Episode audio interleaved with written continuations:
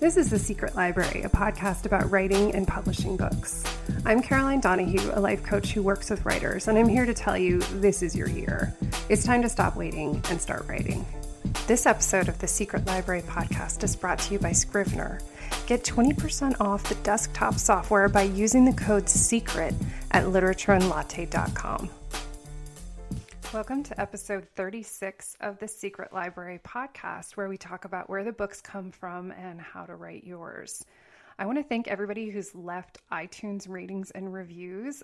And I want to encourage you to, if you've been enjoying the show, just leave a rating. You don't even have to write up a whole review. But if you click a rating, it really does help us get the show out to more listeners. And it also helps us get guests um, on the show because they see that you guys are interested and that you are listening and you want to hear from them. So if you take a minute today and leave a rating, it would be awesome. My guest today is Kim Cooper. She is amazing, and I'm really thrilled to have her on the show. She's one of LA's brightest torchbearers, according to Electric Literature, and she's the creator of 1947 Project, the crime a day time travel blog that spawned Esotouric's popular crime bus tours. If you guys have been to LA and you haven't been on an esoteric tour, you're really missing out. I think we've been on about five. They include topics like Pasadena Confidential, the real Black Dahlia, which goes through all of the kind of major locations from the Black Dahlia mystery. She also does Weird West Adams. We've done Main Street Horrors and Vice.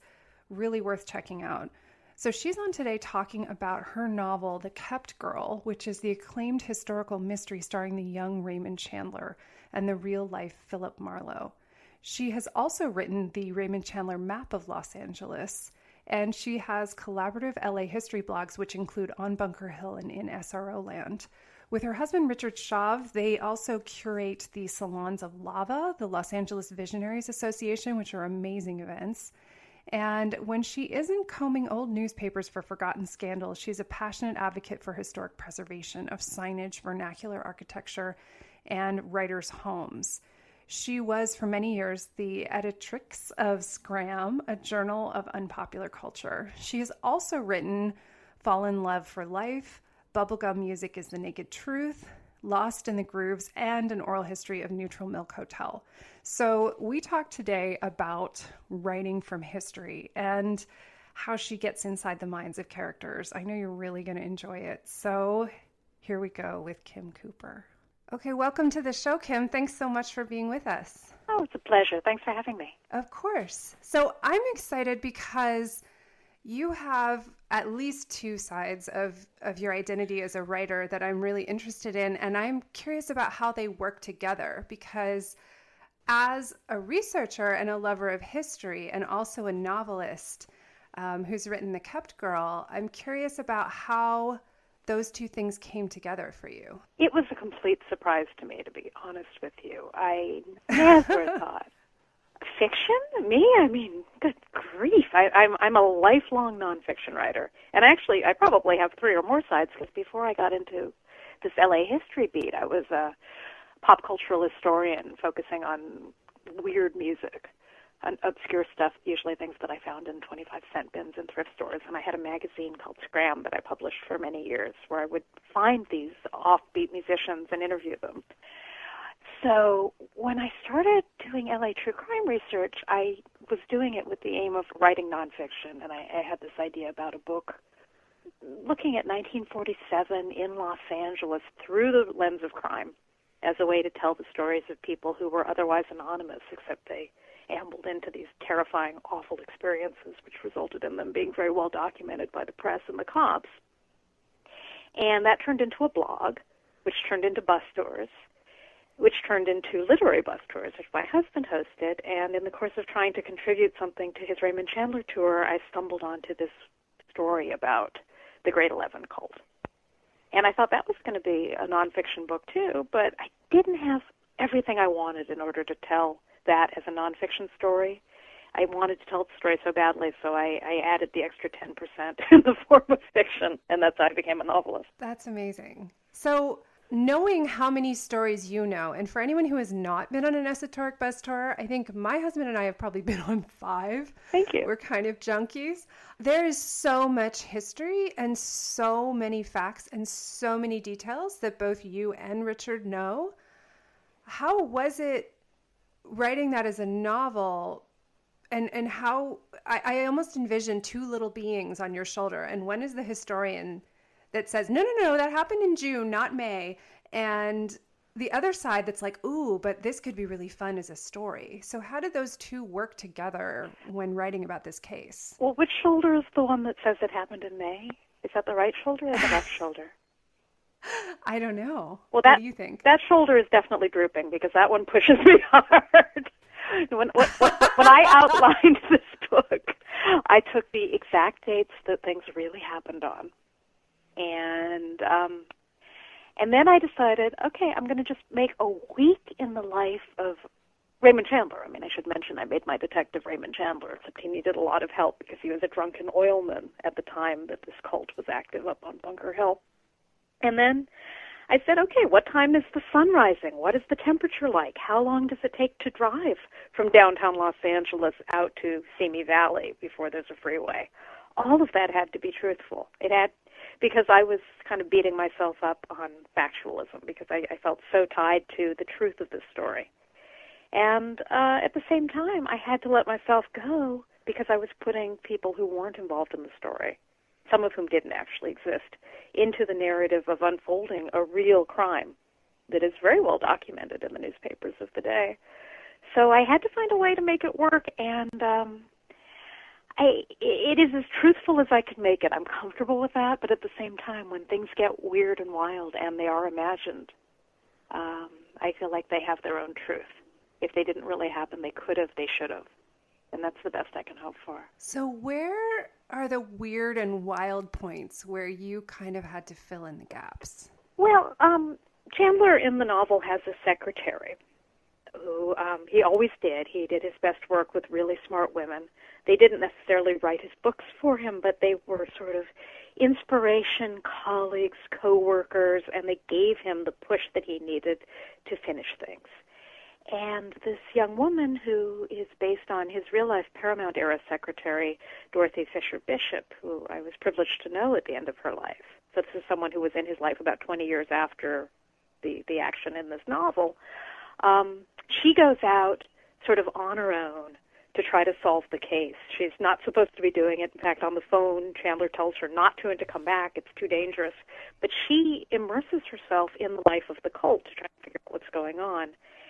And she ends up going into a completely non existent cave filled with mysteries and horror in the deep backwoods of Southern California.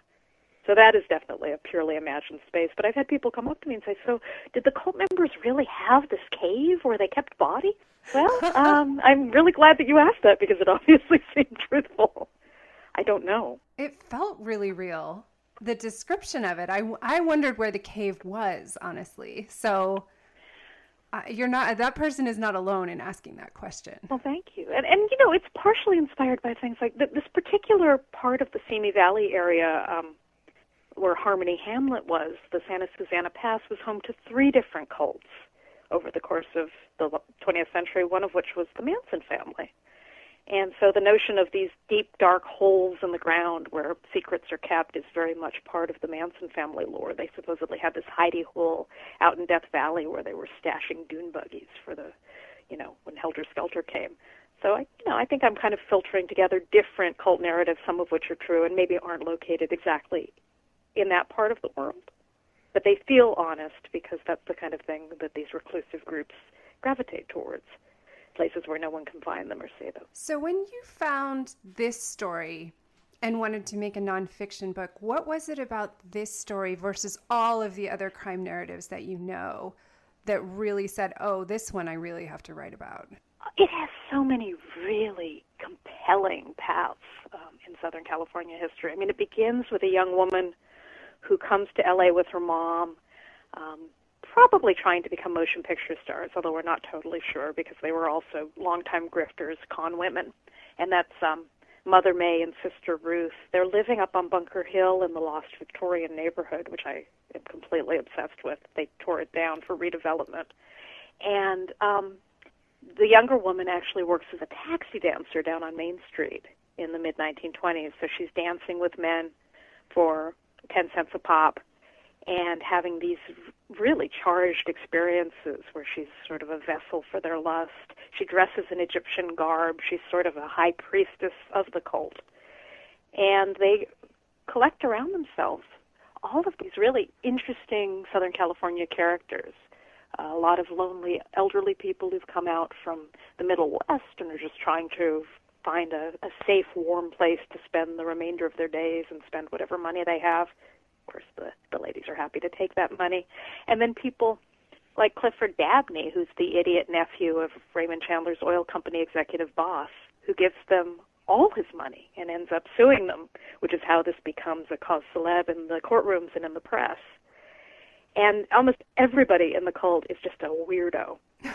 and I love weirdos, Southern California weirdos oh, particularly. Yeah. So yeah, they're just they're That's just amazing. great characters. I was I was so in love with all of them and I just wanted to know more. And as I dug deeper and deeper, I felt like there was a story that that should be told, that some context needed to be provided because their story was really only told in the daily papers without a lot of context or thought. It was just what had happened that day in court.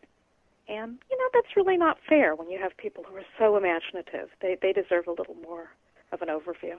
Well, also when it's you know a story that happened decades and decades ago and people aren't you know we have so much information blasted at us that it feels like a totally new story when you when it's the the day's papers but back in time. Well yeah i mean it's it's the day's papers and the next day's fish wrap.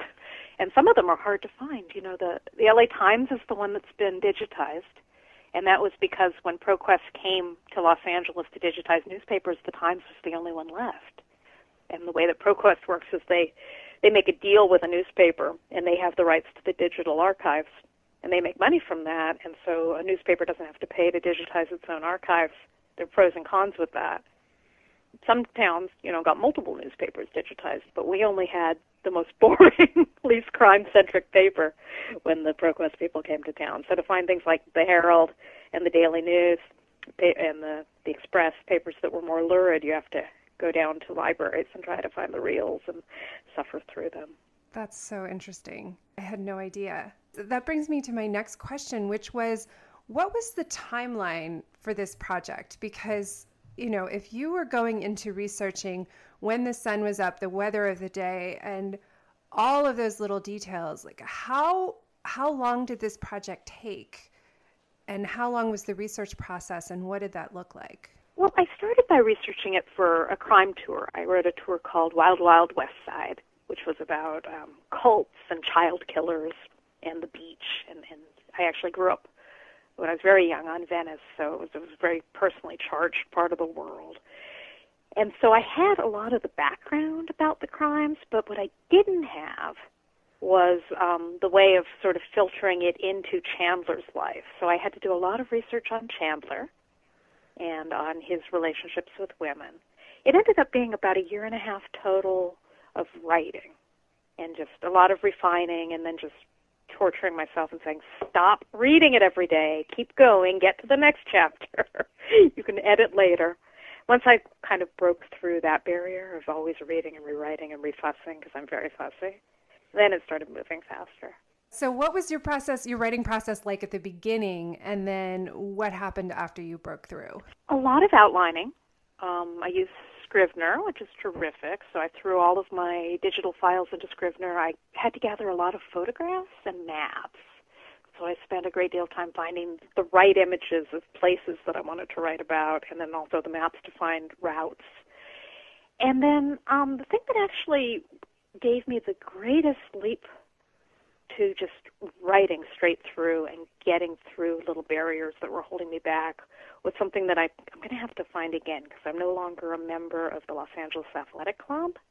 But what I used to do when I belonged to the club, which was Chandler's Club, and from the windows of which I could look into his old oil company offices in the abandoned Giannini building across the street, was I would do a lot of plotting, and then I would go into the saunas and spend way too much time in there thinking about dialogue.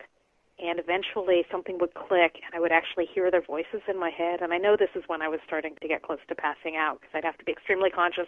I'm enjoying this. I'm getting somewhere. I, I'm hearing them. It seems real, but I probably shouldn't stay here too much longer. Something bad will happen because these are functioning saunas, right? Oh yeah, I mean, I was I was in, oh yeah, and and you know they're small saunas, so sometimes there'd be other people there, and some of the ladies would actually bring their bathing suits in and dry them, which you're not supposed to do. So you're you're trying to do all this this work inside your head a hundred years ago, and forget the modern world, which sometimes intrudes.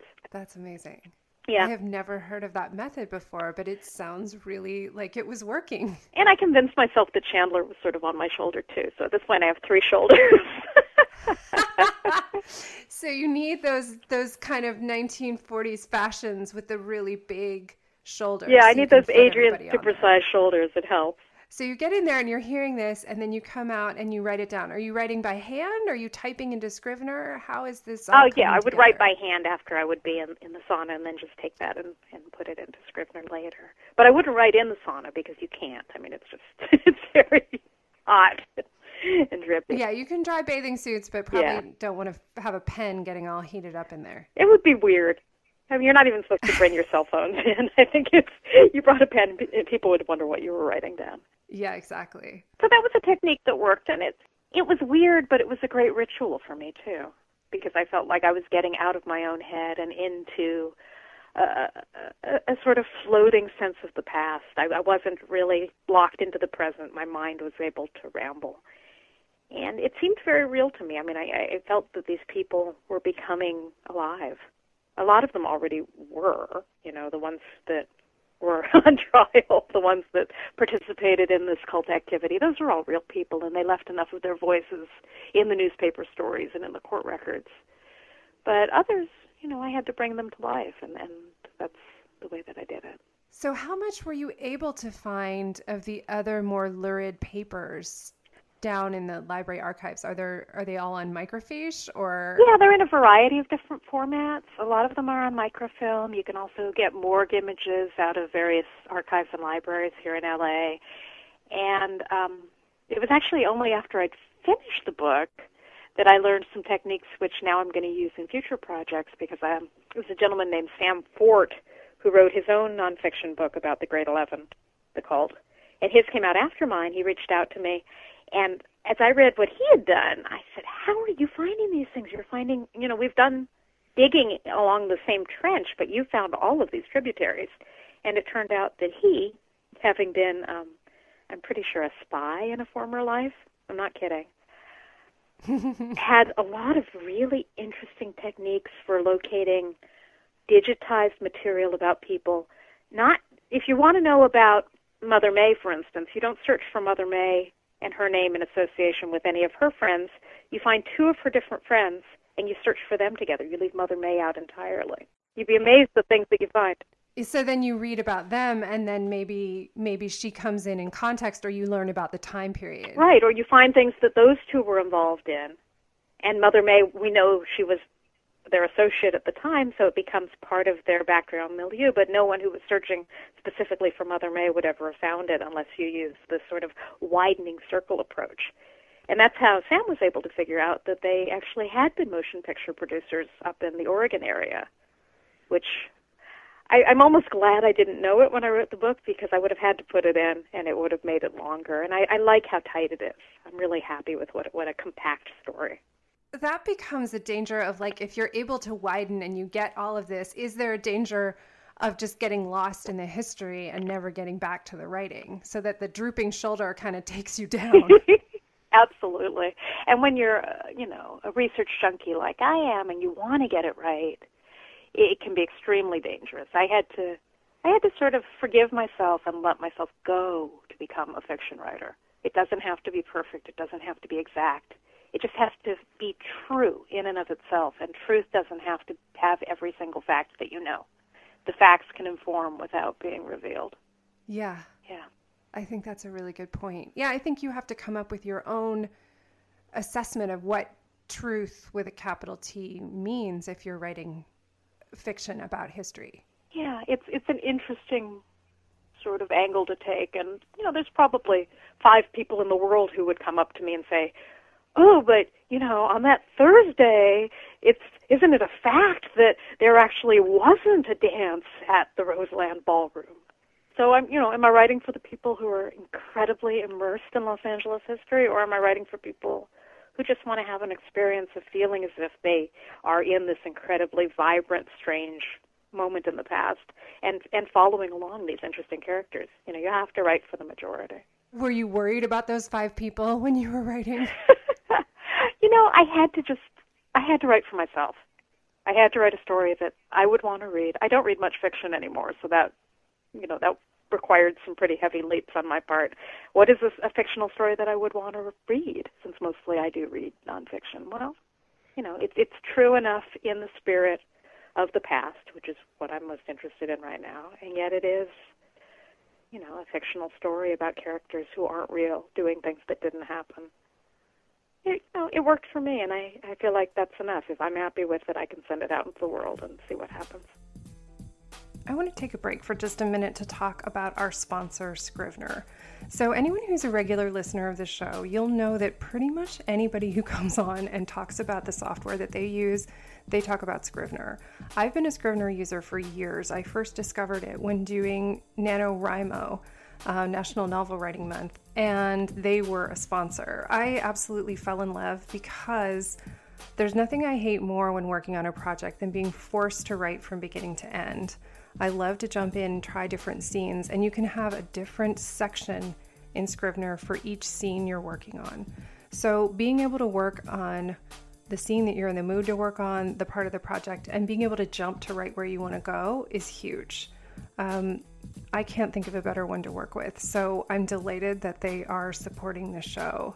You can check it out again at literatureandlatte.com and get 20% off the desktop version of the software with the code SECRET.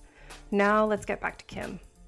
So you spent a year and a half writing. It sounds like there must have been numerous drafts during that time.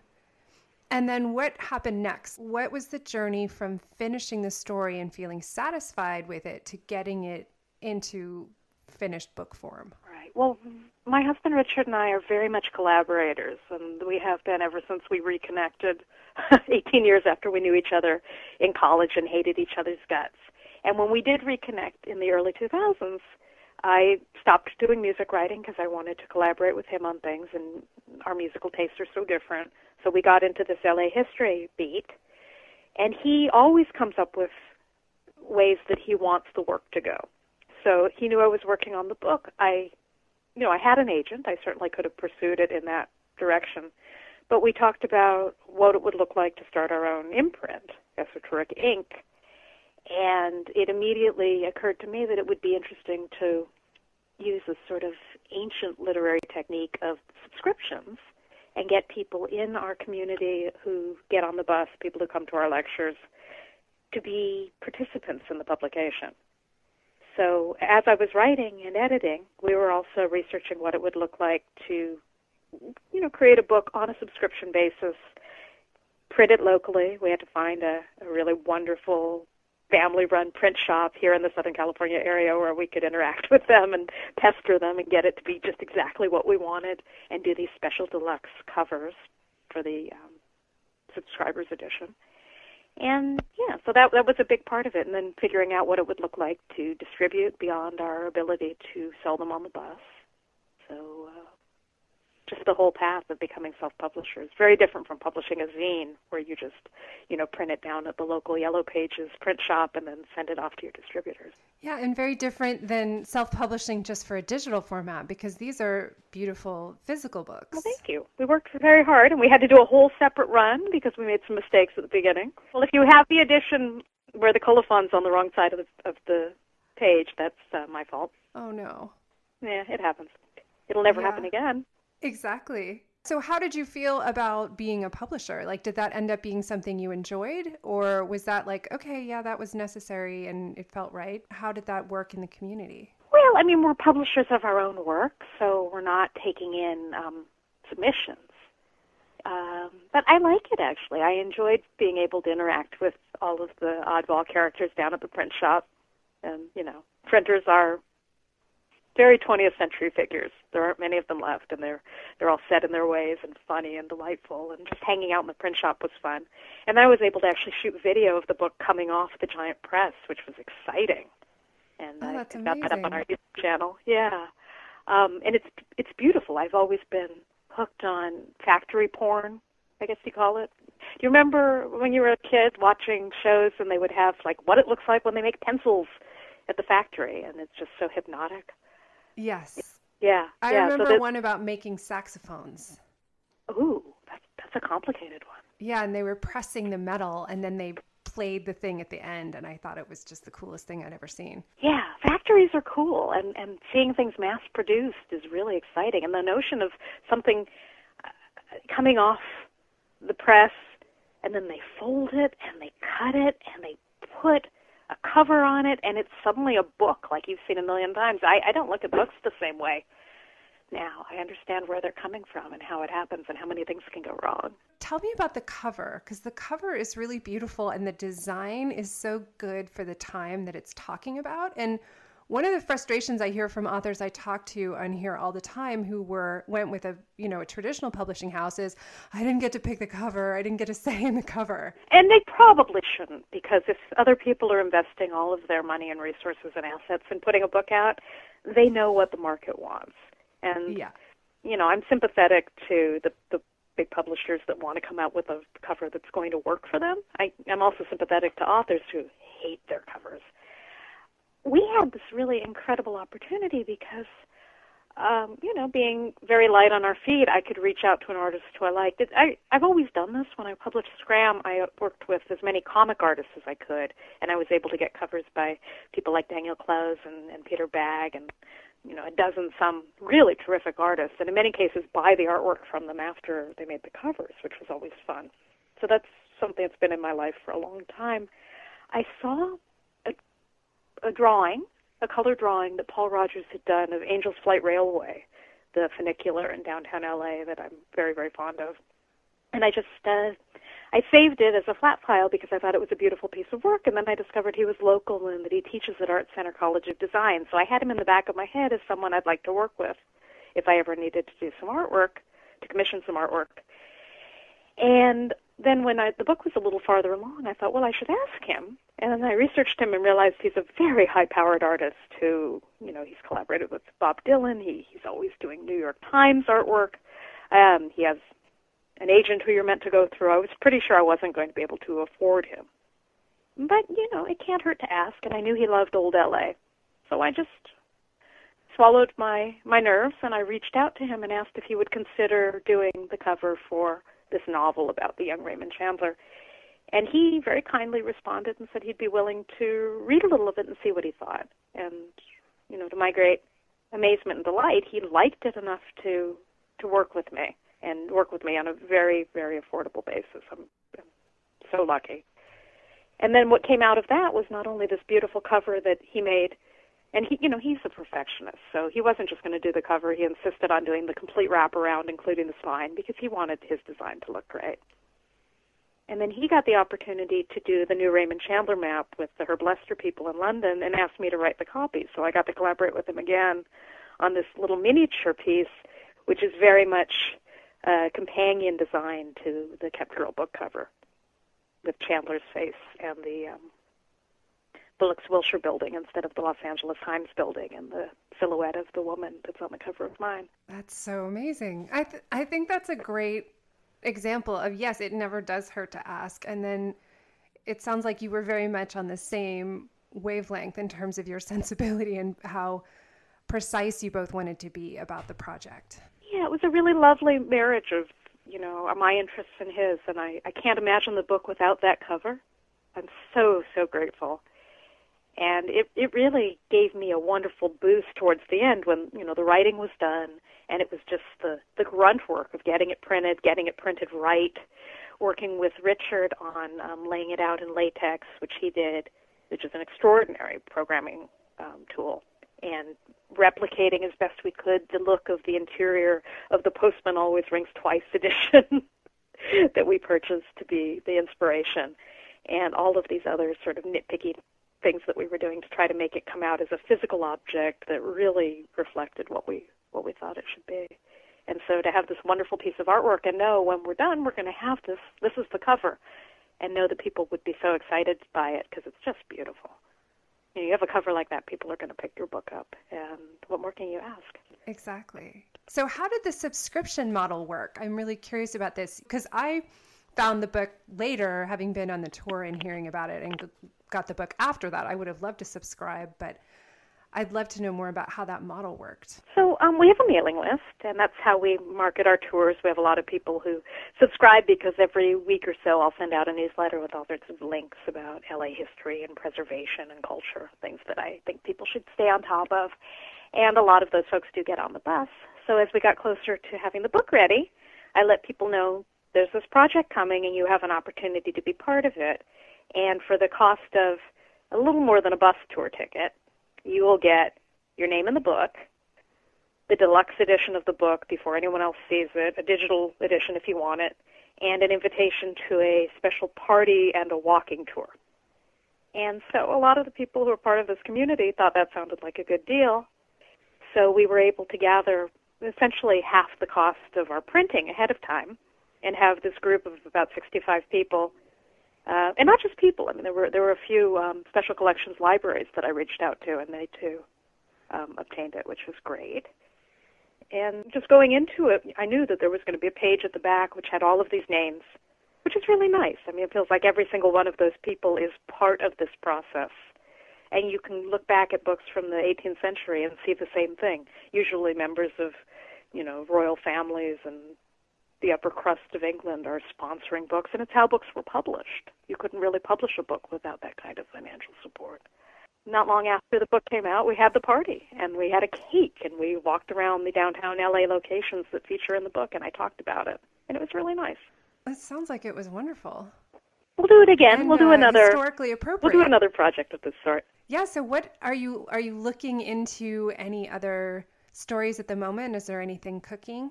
Well, not fiction right now, um, because it's our 10th anniversary as a tour company, and we really feel it's time to write a guidebook to Los Angeles, to a hundred locations that you really need to understand to understand what this city is all about and why it's so worth caring and learning and loving. So that's the current project that Richard and I are doing together, and that will definitely be a subscription project. And then the next novel, unfortunately, I got a little knocked off my path because the moment I started researching it, I stumbled onto the existence of this lost Raymond Chandler work, um, this operetta that he wrote with Julian Pascal, the man whose wife, Cissy, he would steal a few years later. And the discovery of this operetta, um, I I just stopped in my tracks and started focusing on trying to stage that, which is probably not going to happen anytime soon. We'll see but it it uh, interfered pretty severely with the research into the sequel. I do want to do a sequel though. I think these characters deserve it. I think uh, well, I can certainly see how this would be a symptom of being so immersed in history is that you keep finding amazing stories, especially the history that you're participating in because I am always blown away by the cast of weirdos and phenomena and things that was going on in Los Angeles. It's like we think the world is crazy now, and you look back at crime bosses and corruption and cops working with everybody. It's just amazing. How it is the, mo- the most extraordinary people in the world came to California, and then when they got here, they just realized everything they ever wanted to do was possible and and great stories come out of it. You know, they're not all awful people. Some of them are just incredibly sweet. They can't help it. Their impulses are twisted, and they leave these wild stories behind. I mean, I, I think the women from this cult were actually pretty well-meaning. I don't think they intended to defraud anyone. They just they really did hear the voices of angels and needed to act upon them. And all of these terrible things that happened happened because they believed that what they were hearing was right. That's the Southern California story. Yeah. It seems to be a world story too. That you know, I think people always do what they think is the best thing, but it doesn't always end up going so well. Yeah, your aim may not be as true as you think it is, yeah. but only history will tell. exactly. So you've got the operetta going, and then the 10th anniversary book. So what what um what's the timeline on the 10th anniversary book? Will you release it during the year of the anniversary, or is it just to commemorate it? Um, yeah, we'll we'll we'll try to get it out during this year. I'm um, Richard has almost completed his notes for the. He wanted to get everything to me at once because a lot of them have strands that interact with each other. These locations can be miles apart, but their stories and their narratives are associated. So I'll have everything on my desk and probably in the next few days and then start digging in and I'm looking forward to it because he's he's a terrific researcher. He's really draws some amazing parallels between these these locations and the public policy decisions that can protect or in many cases harm them. It's it's very much as with everything we do. You know, people get on the bus and they think they're in for stories about true crime, but they walk away with a passion for preservation and history. And if you can preserve the past, then history stays alive. That's what we want to do. Definitely. Well, I think it makes such a difference when you learn about a story and you can see the building that it happened in, or you can, you know, look at Raymond Chandler's office and write about it and see mm-hmm. it still there versus something built 50 years later that's not as attractive or not as meaningful. Absolutely. And these places come back online. I mean, the historical spots are hot again. Right now, Chandler's office building, which has been closed and a mess for 30 some years, it was being hoarded by these property developers who just sit on buildings. They don't care for them. Um, it's now being restored, and probably by the end of the year, it'll be possible to go inside and, and have a gimlet, which is just something I desperately wanted to do while I was writing about this building. I had to write about the building just looking at 1920s era photographs.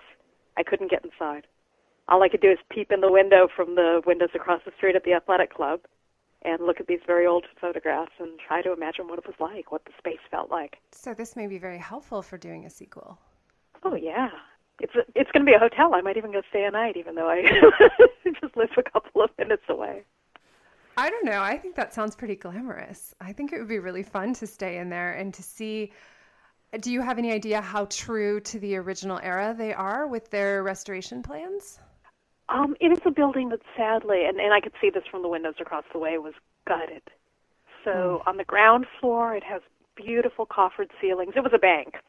Um, the ceilings survive, and it has really magnificent um, exterior doors, which were largely uh, deteriorated at the bottom from people peeing on them over the years. Oh, but in terms of, you know, but the the basic layout of the space is going to be the same as it was, and I'm hoping that the um, the marble floors are still there on the upper stories, which I read about in the 1920s uh, magazine articles about it. But the main thing is, you know, the the molecules are there, the space is there. This is the building that Chandler, as a young oilman, walked into every day and did his job and learned about crazy rich people in Los Angeles and got all the inspiration for these beautiful books of his. So I want to go in there. Whatever's left, it's precious. Why do you think that we're seeing all of this interest in the past now. Like we went kind of pretty far away from it in like 70s, 80s, and now we're coming back to it. What do you think it is about today or now that's bringing us back around? That's a good question. Well, obviously, um, we've never had better access to historical material. I mean, the notion that you could simply have some links that you save, and you can go to them and look at archival photographs. You can digitally search a variety of newspapers. You can do genealogical research into people and start. Ancestry.com and those associated sites are amazing because people scan their family photographs. Sometimes people who you're researching in a crime story, suddenly some grandniece will have put up photos of their weddings. These things are amazing to find. And I think that maybe we live in just such a high powered, fast moving era that the notion of these moments in time that are so much slower and more peaceful in their way, even though many non peaceful things happen there, they're very appealing. And of course, people in the past looked fantastic. Yes. Yes. The fashion the fashion is definitely an appealing part of it. Definitely. And I don't see us headed back in that direction anytime soon. So at least not en masse. I think some no. of us are holding on to it. Oh, and thank you. yeah, I know. I just think, wow, people are out in the street in their pajamas. It's kind of amazing. It's so comfy and it's so schlubby. Well, yeah, that's the world. I know. I think the problem is that I'm guilty, and many of us are guilty of not knowing what to do with our hair. That seems to be the the Achilles heel, at least for me, in terms of dressing like a grown up. Well, you know, Gloria Swanson would tell you that turbans are your friend. I think they are. Yeah. Everyone looks great in a turban with a jewel in the middle. I think I'm going to have to try it. So good. Come get on the bus in a turban, and uh, I would love to. I'll buy you a gimlet. Would... that sounds amazing. I am. I am in. So, what are you reading now that you're really excited about? Because you said you read lots of nonfiction, and this was a novel you'd want to write. So I'm curious about what's what's on your nightstand at the moment. Well, I have a book I'm super excited about right now. Um, it's by L.A. Kaufman, who is a friend, and it was 20 some years in the making, a project that she researched and put on the back burner. And it's such an essential book for this moment. It's called Direct Action, and it's a history of protest from the Vietnam era to the present. Wow. And this is she, she's an activist. She's been involved in a lot of very large protest movements herself, and a scholar. No one has ever put this material together before, and to actually see where these large um, mass movements against the Vietnam War, against Iraq, Occupy Wall Street, how they grew, how they were organized, how they were infiltrated in some cases, how they failed, and the ways in which these mass movements actually splintered and then moved out and influenced protest and activity today, I think is really important for this moment. And hopefully the book will get into the right hands and help inspire people as uh, we're heading into one of the most challenging moments in American history. And I think some good things are going to come out of it. I think it's going to bring people together. I hope so. And I think that sounds like an excellent read for the moment. I'm definitely going to grab that one. Yeah, and it's a lovely little book. It's it's compact. It'll fit in your back pocket. You can take it to the protest if you need to, and it's got a really great Day-Glo cover inspired by the ACT UP graphics. So it, it's it's funny. I mean, she was so tortured about not having completed this book when she first did the work, and then to come back to it and have it come out at such a perfect moment. It makes you think that there are there are forces pulling the strings that you can't understand, and maybe as a writer, you try to make a project happen and it doesn't, and and maybe it doesn't happen for a good reason. You know, maybe these things come when they need to. They exist in the world so that they reach the right people. It's a very powerful thought for me. I think so too, especially for something like that, and especially for something that's a historical moment. I mean, I hear this all the time books that are like, oh, I tried to get it out. I didn't control it. I didn't control when it came out. But right when it did, it seemed to be the exact right moment. And it's amazing how that happens. Yeah, I, I think that we all we can do is channel our creativity and put as much as we can to make them the best possible works. But you have to trust that things happen for a reason, and no one does anything in a vacuum. You're always interacting with others. There are forces, some of which you control, some of which you don't and you just have to have faith. If you're an artist, you're you're making art. Even if you don't ever finish anything, the making of art has power in the world. I'm convinced of that too. Oh, that's that's really inspiring to think because I think there is this feeling when a work is in progress and people feeling all this pressure to think about publishing or to get it out there before they've even finished the story that it's better to just stick with the process and to be fully present in it until it's time to consider that part of it. I think so. I mean, it's it's people don't spend a lot of time praying anymore, but this is the closest to prayer that many of us get to. And all we're doing is spending time in our heads and trying to craft something, something that's beautiful and meaningful and that will live beyond us. I think that's that's worth doing. It really is. Not everyone has a book in them, but maybe everyone has this sense of creativity in them. Yeah, I think so too. I think that's a beautiful thought.